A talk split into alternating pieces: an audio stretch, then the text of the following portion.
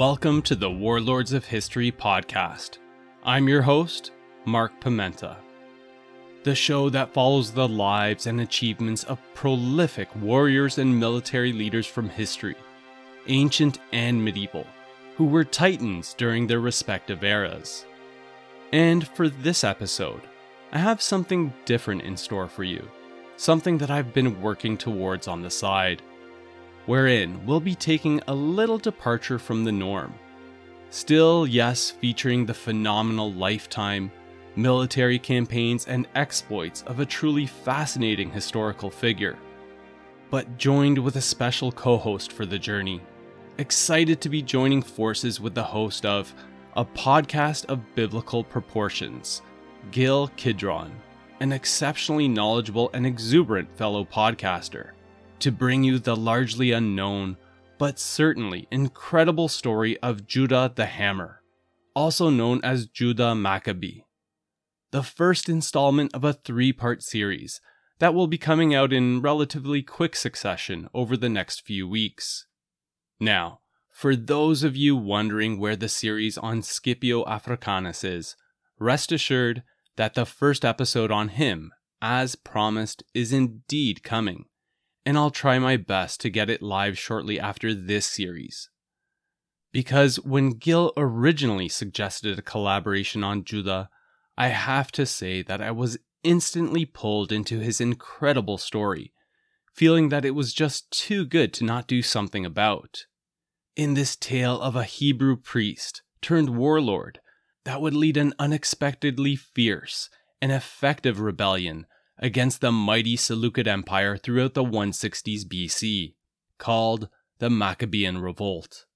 That erupted in Judea, the dry and mountainous lands centered around the city of Jerusalem, where Judah employed imaginative and bold tactical approaches as a guerrilla commander to deliver a series of stinging defeats upon the ever stronger succession of Seleucid armies that were sent his way. Later, even daring to meet the Seleucids head on in pitched battles, having refashioned his ragtag following into a veritable Hebrew field army, which, in many ways, is reflective of the changing nature and scope of the Maccabean revolt that was initially rooted in civil strife, a simmering resentment between two prominent Jewish factions residing in Judea, and that would violently explode and evolve into a religiously fueled resistance to preserve the traditionalist Jewish belief system, with Judah at the helm, wherein his leadership and unbelievable military successes would ultimately drive the revolt to broaden into a full fledged movement for Judean independence, out from under Seleucid rule. All of this making for a discussion in series that I hope you'll enjoy as much as I did in learning about it. With Gil, bringing in a great deal of rich, valuable religious and social insights as we make our way through the sequence of events. Leading us to the scope of this initial episode, our discussion delving into the origins of the Maccabean revolt, including who Judah the Hammer was and why he's important from a historical standpoint before getting into the religious and political turmoil that surrounded him at the time. Judea, as just one small piece added to the enormous Seleucid Empire that possessed one of the most formidable militaries to be found in antiquity. But most importantly for those in Judea, how this led to a deepening rift being formed amongst its inhabitants, between those embracing Hellenism the culture of their Seleucid overlords versus the staunch Hebrew traditionalists. A tense, unstable situation made worse and triggered into destructive chaos due to the meddling of one particularly erratic and militaristic Seleucid monarch, Antiochus IV Epiphanes. However, before we get into all of that, there's a couple of shoutouts that I would like to get to first, as I have the great pleasure of welcoming Meadow and Sea Lion Forever as the newest members added into the ranks of the Warlords of History Immortals. My deepest gratitude goes to you and the existing immortals for supporting the podcast through the Warlords of History Patreon page.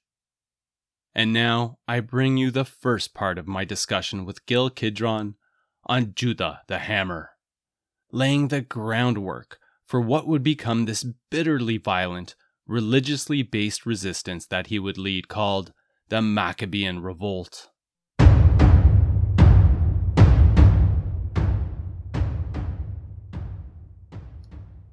Hi, Mark. Hey, Gil, how are you? I'm doing very well, and I can't wait to unpack this hero, Judah the Hammer, Judah the Maccabee.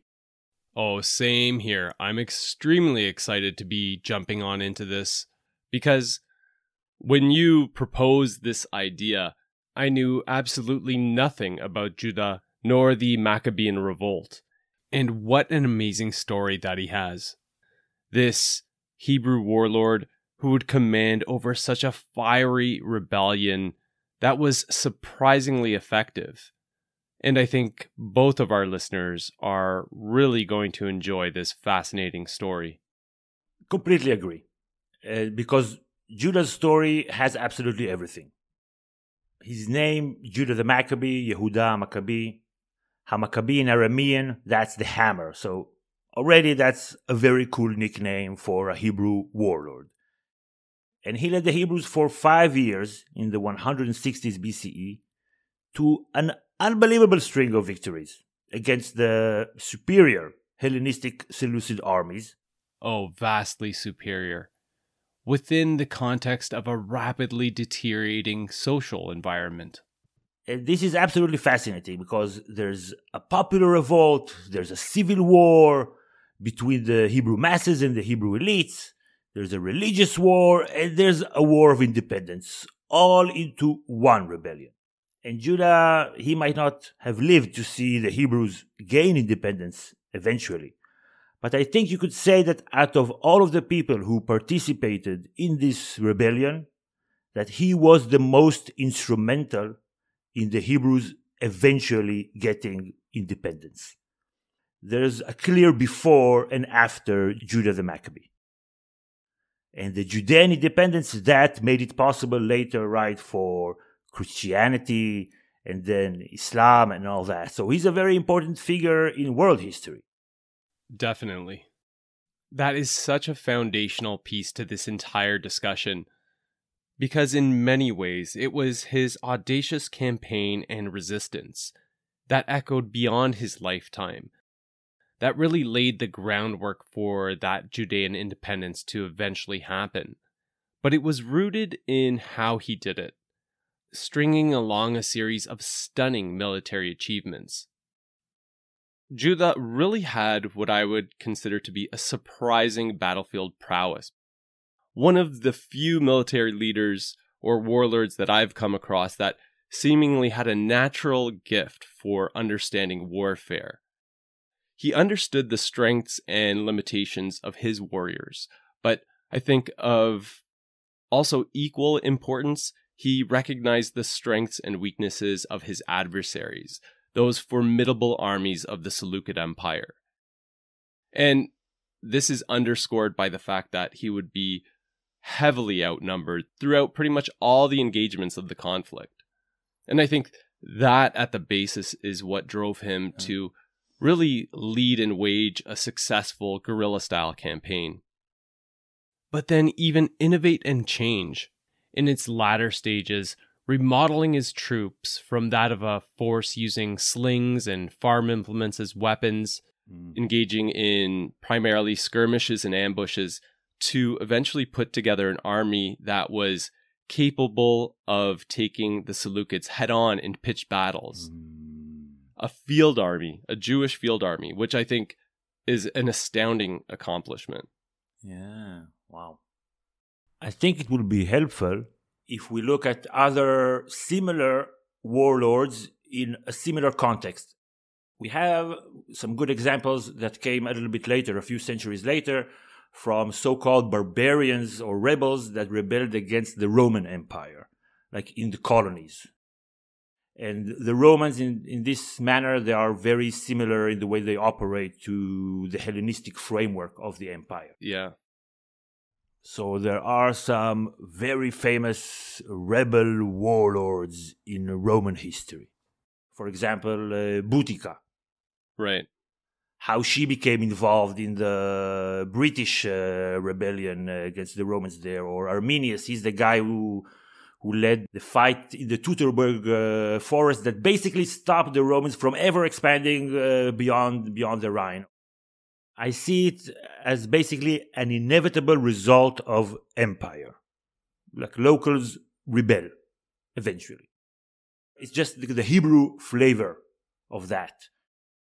I think that's a really good comparison because when you bring it into the context of this story, in place of the Romans, we had the Seleucid Empire, which was an enormous behemoth of an empire. On the other hand, you have this small portion of their empire, Judea, that rises up in a spectacular fashion, all driven by Judah. Yeah, he shouldn't be anonymous in history anymore. He's mostly known as the hero of the Hebrew Jewish holiday Hanukkah. But that's about it. He did something good with the temple, and that's why it's called Hanukkah, even though the holiday of Hanukkah has nothing to do with anything that we're going to talk about now. This is just something that people invented later on top of what we're going to talk about now. Right.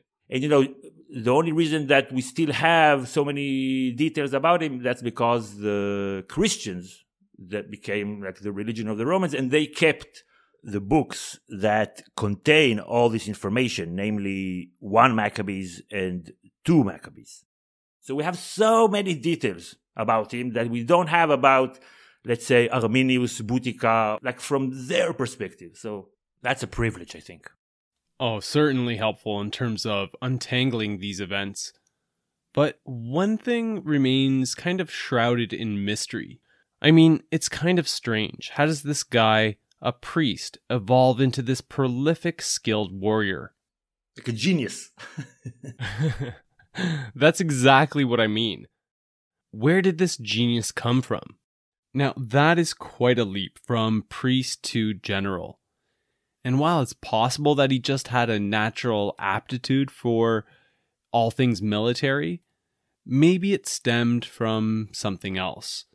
And one of the more interesting theories that I've come across in the research that really helps to explain things a little bit better is the notion of the potential use of mercenaries, people that used to engage in mercenary work. And if not Judah himself, that early on to this evolution of this rebellion, that some Jewish people that had earlier been involved in some type of mercenary work became involved into the revolt from a pretty early time. Ah, so interesting, interesting. I hadn't thought of that. So either Judah or people around him had military experience as being mercenaries. Okay, that's a good one. I like it. It could be a possibility. And, and as far as the notion of family, the family that Judah was brought in, it might have been more of a sense of brother in arms versus an, an actual family. Exactly. Exactly, because they're all called brothers. Even the other soldiers, they're brothers. Because we're going to talk about the family of Judah, the Maccabees, quote unquote, but that's not a real family name. That's just the plural of Judah's nickname. Because there is no family name for this family, because I don't think that they were a family, a real family, but rather the leaders of this movement that came one after the other. Right. And 20 years later, when they wrote the history books, Judah was long dead. For propaganda purposes, everybody wanted to be his brother. Yeah, that makes sense. And this supposed family led this rebellion against Hellenization. But I think that everybody in Judea, in the region, were Hellenized in one way or another. And I think that his image in these times, like a living legend, a bigger than life hero who outsmarted, outfought, and outmaneuvered the more numerous and better equipped Seleucids. and how he led and charged into battle, you know, trusting in God or in the sky.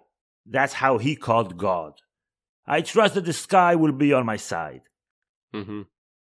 I think he's more of a product of Hellenistic culture than of Hebrew culture. You know, his lust for war and his individual heroism and individual bravery and his quest for individual glory, those are all the result of living in a Hellenistic empire.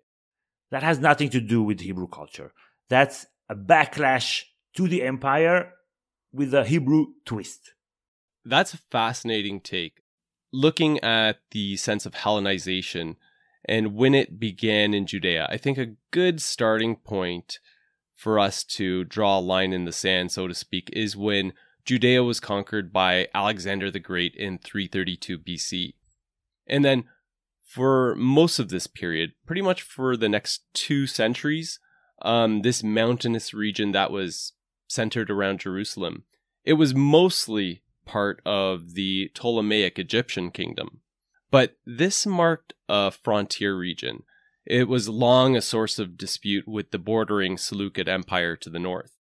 Both of these kingdoms or empires, of course, being two of the most important successor states that emerged out of Alexander's empire after his death, but they were often at odds with one another, with the Seleucids forcibly taking control of the region at about 198 BC.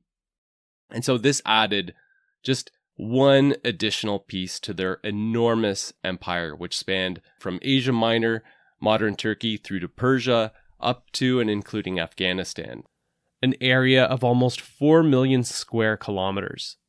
Wow. And I think while the inhabitants of these many lands were a diverse mix of ethnic and cultural groups, also holding different religious beliefs as compared to their Seleucid conquerors, I think what really makes this interesting is that, for the most part, religious persecution wasn't really one of the mandates of Hellenistic monarchs the opposite, right? Absolutely. Because they knew it was a hot button issue and they knew not to mess with that too much. And because of that, the inhabitants of these conquered regions were generally quite free to worship their respective faiths without interference. Exactly. So we're going to talk about Hellenistic religious uh, persecution, but religious persecution is not a feature of Hellenistic rule, it's a bug because Hellenism, we can see it everywhere. It's very adaptable. Right. And it's compatible with Judaism or Hebrewism, however you want to call it, which we can see from Ptolemaic Egypt. When they ruled Judea, the Hebrews were fine. And there were hundreds of thousands of Hebrews in Egypt. And they thrived under Hellenism. So, what we're going to talk about is basically the aberration. And this aberration is the result of political decisions. It's not an inevitability. And it's also the result of different demographics the city elites and the rural masses. Yes, the more urban Jewish population that embraced, or more so embraced Hellenism, versus the rural traditionalists. Yes the Hebrew elites who are allied with the Seleucids, they have Hellenistic names, they wear Hellenistic clothes, they want to be like Hellenists. Again, it's like uh, life under the Roman Empire. You have local elites who are Romanized, and then there's a conflict of interest between the local elite and the local masses. I completely agree because what this meant was that there was a a widening wealth and influence gap between these two factions. And on top of it, there's also an opposite view of life under the empire. The nobility in Judea at these times, they were the priestly class. And they have had for centuries a clear policy of working with the empire and not against it because every time they worked against the empire, they got crushed. So they're not even considering rebellion. It's not even in the realm of possibilities. But as we said, with empires, oftentimes the local masses, they do want to rebel. So all these ingredients, this is like a powder keg waiting to explode. I think this is a natural segue for us to start looking at how this simmering civil resentment boiled over into armed conflict. Generally, for the most part, Hellenistic or the Seleucid monarchs did not intervene, nor did they really try to overtly obstruct how the varying populations within their empire practiced their religions. But then we have this one particular Seleucid monarch that enters the equation. That aberration, Gil, that you were referring to earlier. Antiochus IV Epiphanes, who became king or Basileus of the Seleucid Empire in 175 BC. And Antiochus was not a good king. He was vain, erratic, unhinged, but also firmly authoritarian. Seemingly of the ilk of notorious Roman emperors like Nero or Commodus. Mm. In fact, his name, Epiphanes, which meant God's manifest, but due to his unpredictable nature and sometimes outright cruel behaviors that he would level on the populace, this led many of the time behind his back to instead call him Antiochus IV Epimanes, Epimanes meaning madman. And there's some kind of interesting reasons as to why. Like, I mean, there would be, un- for unknown reasons, sometimes he would give away vast sums of money to some of the commoners, but other times subject others to horrific atrocities. And then one of the other interesting things he would do from time to time is appear in the public bathhouses. He would be disguised as a commoner, but then do this elaborate reveal as to his true identity. Whereupon those in attendance would be required to rub oil all over his body. Ugh. We just have to connect all the simmering tensions that we talked about and just put in this guy. Of course he's going to you know be like a bull in a china uh, shop and just mess the whole thing up. Absolutely. I mean you have someone a king that is quite the departure from the seleucid monarchs before him. And beyond some of his kind of very interesting personality aspects one of the other things that I think really gets to the point of how this becomes a civil conflict and it boils over into active conflict is the fact that Antiochus one of the other things he was known for was also lavishly overspending, including putting on elaborate festivals and displays mm. of his power to gain adoration of his subjects, but also pouring funds into the Seleucid military because he was also intent on waging wars to expand his domains. And he almost saw himself as an Alexander the Great, even though I mean, he actually had some military capabilities, but he was certainly no Alexander the Great. Nobody was then, no. yeah, few few meet few. that mark. That is for sure. And so, what did this do? It, it drove, because of all his overspending, it drove the Seleucid Empire into a sorry financial state, in dire need of money. And also, when you build a big army, we know that you have to use that army. I think we're going to see that later when Antiochus is in charge of a huge army and he's not able to properly use it the way he wants to. So he finds other people to use that army on, namely the Judeans. Right. Almost always, uh, nations with huge militaries are in constant conflict. Definitely. And you already touched upon it that maintaining such a large army in a sense was a necessity just because the the size and scope of the Seleucid Empire.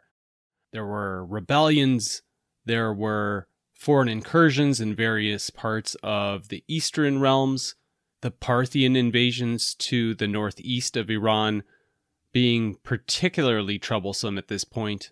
And so it was expensive to maintain the militaristic arm that you needed to keep it all in check. Yeah, makes sense.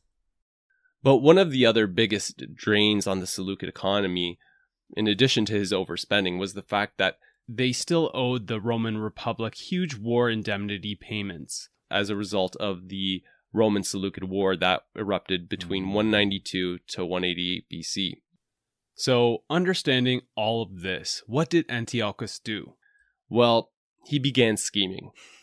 He started figuring out ways and people that would be willing to help him raise the funds that he needed to keep his empire from hitting financial ruin, Mm.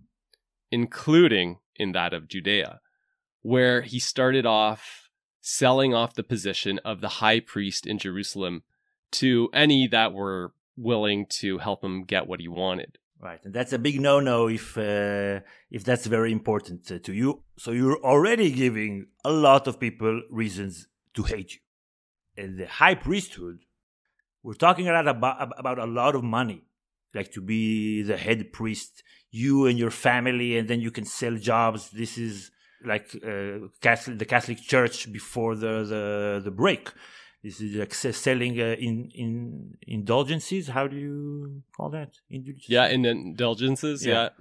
So now they're selling the the position of the Pope. This is uh, well, okay. Good luck with that. Let's see how that goes. Let's see how that goes. Well, we, I think we both know where this is headed. it's not to a good place. well, because that drove him in pretty much right from the onset of his reign in 175 to start overtly meddling in Judean affairs, and he cast down the the established high priest Onias III, who opposed Hellenization, and replaced him with Onias's brother Jason, who favored Hellenization and who also began, to your point, siphoning off more wealth from the temple and also applying heavier taxation from the region in order to fill the Seleucid royal coffers. wow. So everybody just hated him.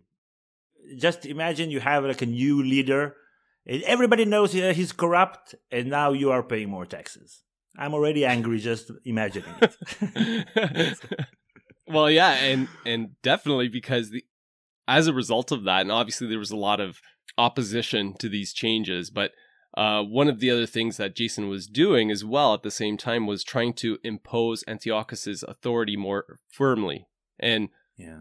kind of overrun that discontent, that simmering discontent that was happening as a result of these changes. But this was an authority that was rooted in Hellenistic tradition, right?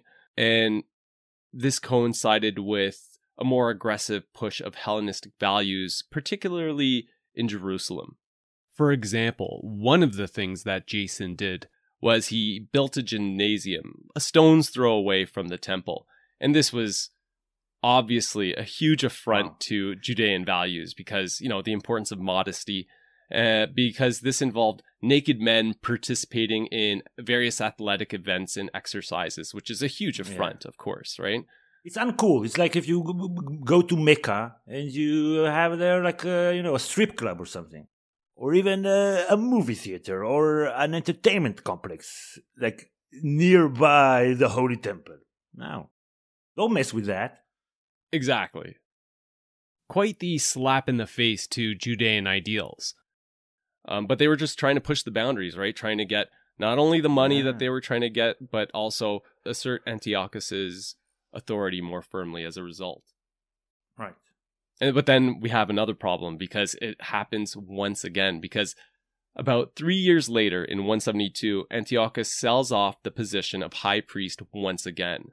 This time to a man by the name of Menelaus who went even further in pushing the Hellenization of the region and plundering the temple for wealth. And I think this appointment in particular, this second, in such a short amount of time, it really outraged many of the Jews because they saw their high priesthood essentially being bought and sold in the Seleucid royal court. And the Jewish high priest was supposed to be the spiritual leader of Judea, not a puppet of the Seleucid king. Right. And I think this reveals an incredible disconnect between the leaders and not only the people, but reality. Both the Seleucid uh, kingdom and leadership and the Hebrew leadership, the Hebrew priestly leadership.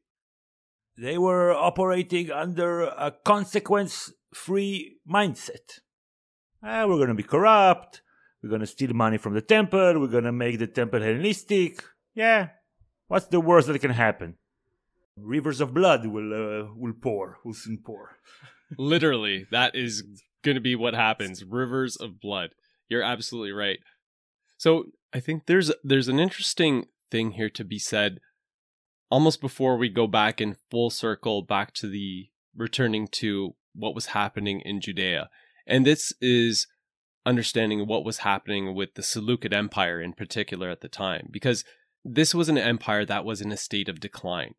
But one of the things about the Seleucids at this time was that their military strength was still very, very formidable.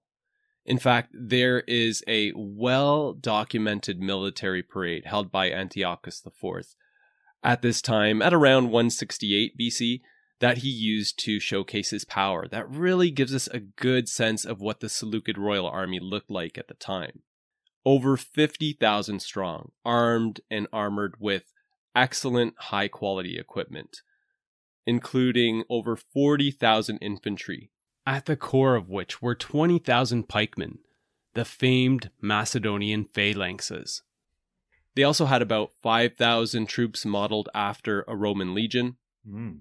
and over 10,000 cavalry, including 40 war elephants. Wow. And and also battle tested. Battle tested, absolutely, and we'll soon see that more so in living color as a result of his Egyptian campaign. But the thing is, this wasn't the full extent of the Seleucid military power, because not included in that count among the royal army were all the regional militia groups and garrisons that were located throughout the empire. Right. So, huge military footprint.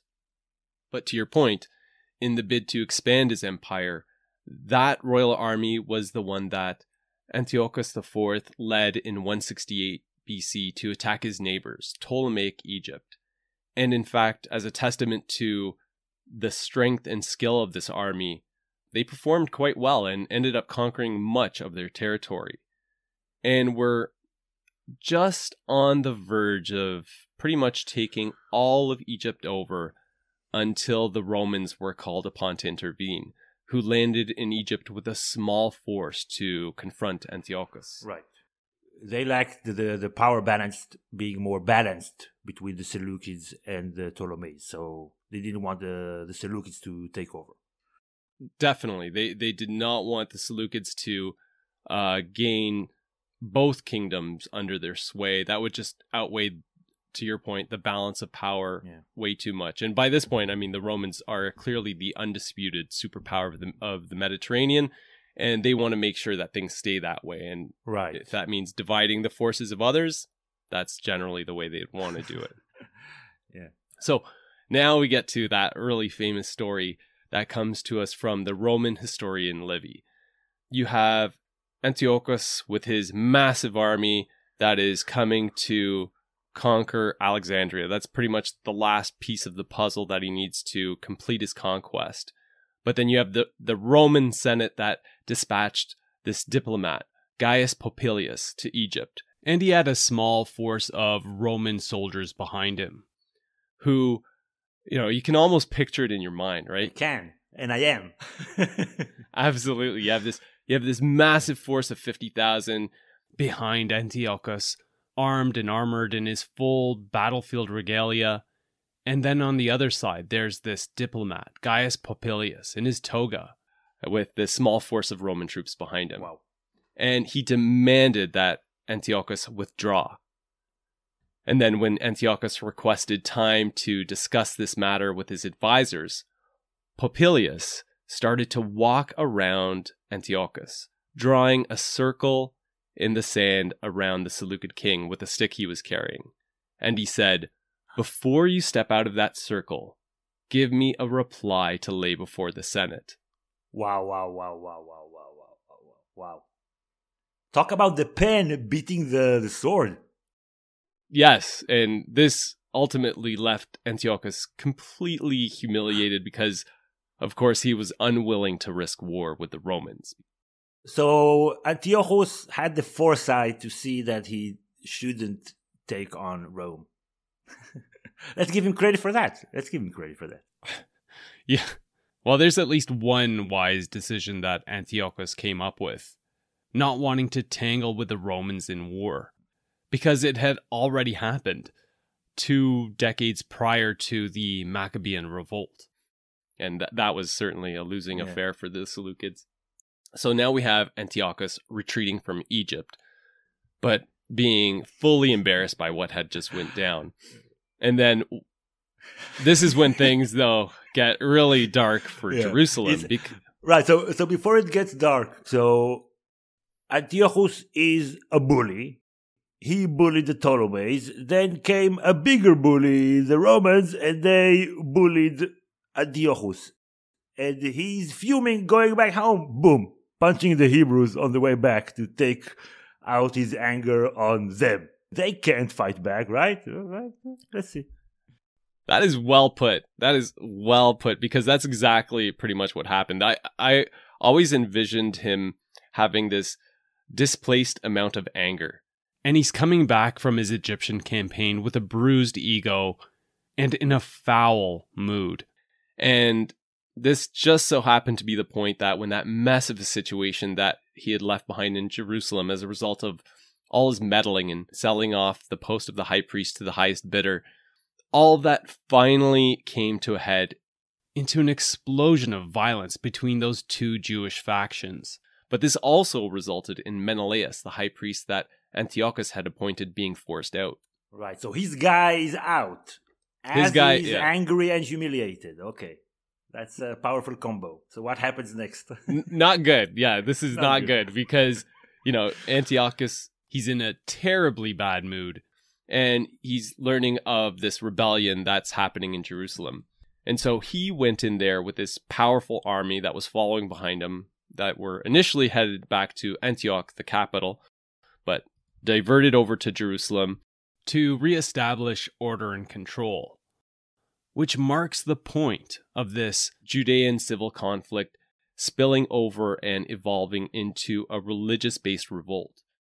Because Antiochus not only retook the city in 167 by savagely slaughtering many of the city's inhabitants, those responsible for the uprising, reinstating Menelaus in the process, but then Antiochus coming to the conclusion that it was ultimately the Jewish belief system, the religion of these people, that was the source of their disobedience to Seleucid authority.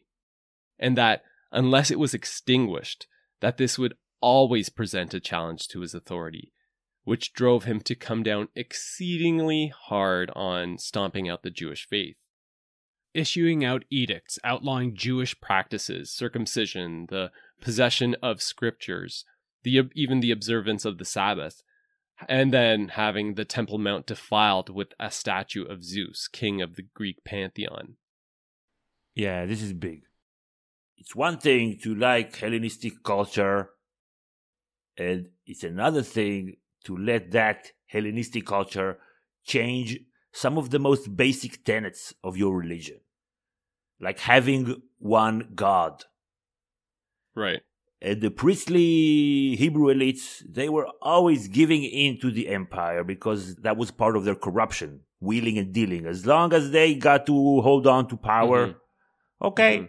so let's have a, a sculpture of Zeus in the Jerusalem temple. But for the masses, since they see no benefits from the empire and they're already really, really mad at these priestly city elites. So for them, this can only mean one thing the defiling of the holiest of holiest of Hebrew temples in Jerusalem. So maybe for the Seleucids and the Hebrew elites, that was just part of their corruption. But here, they crossed a line. Agreed. They went far beyond that line. All these measures were completely abhorrent to those following Judaism, whether supporters of Hellenistic culture or not. And so it set the stage for this deeply, deeply unstable situation in Judea. But at least order was restored for now. So Antiochus took his leave of the area, headed back north to Antioch.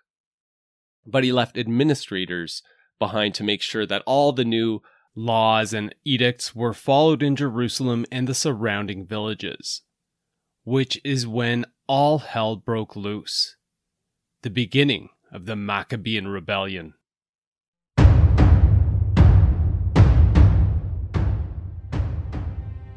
In the next episode, we'll continue from where we left off, examining how that mess of a situation that Antiochus IV left behind in Judea sparked into religious civil conflict, with the small rebel band that Judah became a part of, unleashing brutal reprisals on the Hebrew population that remained supportive of the Seleucids. But with Judah then early on being appointed leader of the gritty Maccabean revolt, right from the onset, proving himself an exceedingly skilled commander shaping his small band of followers into a fierce guerrilla force, while leveraging the mountainous wildlands around Jerusalem in symphony with strategic and tactical military brilliance to win a number of surprising battlefield victories over the series of larger and larger Seleucid forces that had been sent to crush them. Every time, forcing a Seleucid retreat with the Maccabean revolt gaining steam and support, ultimately enabling Judah the Hammer and his rebel troops to take firm control of Jerusalem and its surrounding lands. While the underlying objectives of the rebellion began changing at the same time, from that of a fight to preserve traditionalist faith, broadening into a conflict for Judean independence. This and more to follow in the next episode of the Warlords of History podcast. And while waiting for the next one to drop, I would highly recommend having a listen of Gil's podcast, a podcast of biblical proportions, which I'll include a link to in this show's notes. His fascinating podcast that delves into biblical stories, considering the tales therein alongside ancient world history the historical events and social circumstances that led to these stories being crafted and written in the way that we now find them. And lastly, if you want to support the Warlords of History podcast, there are many ways you can do so.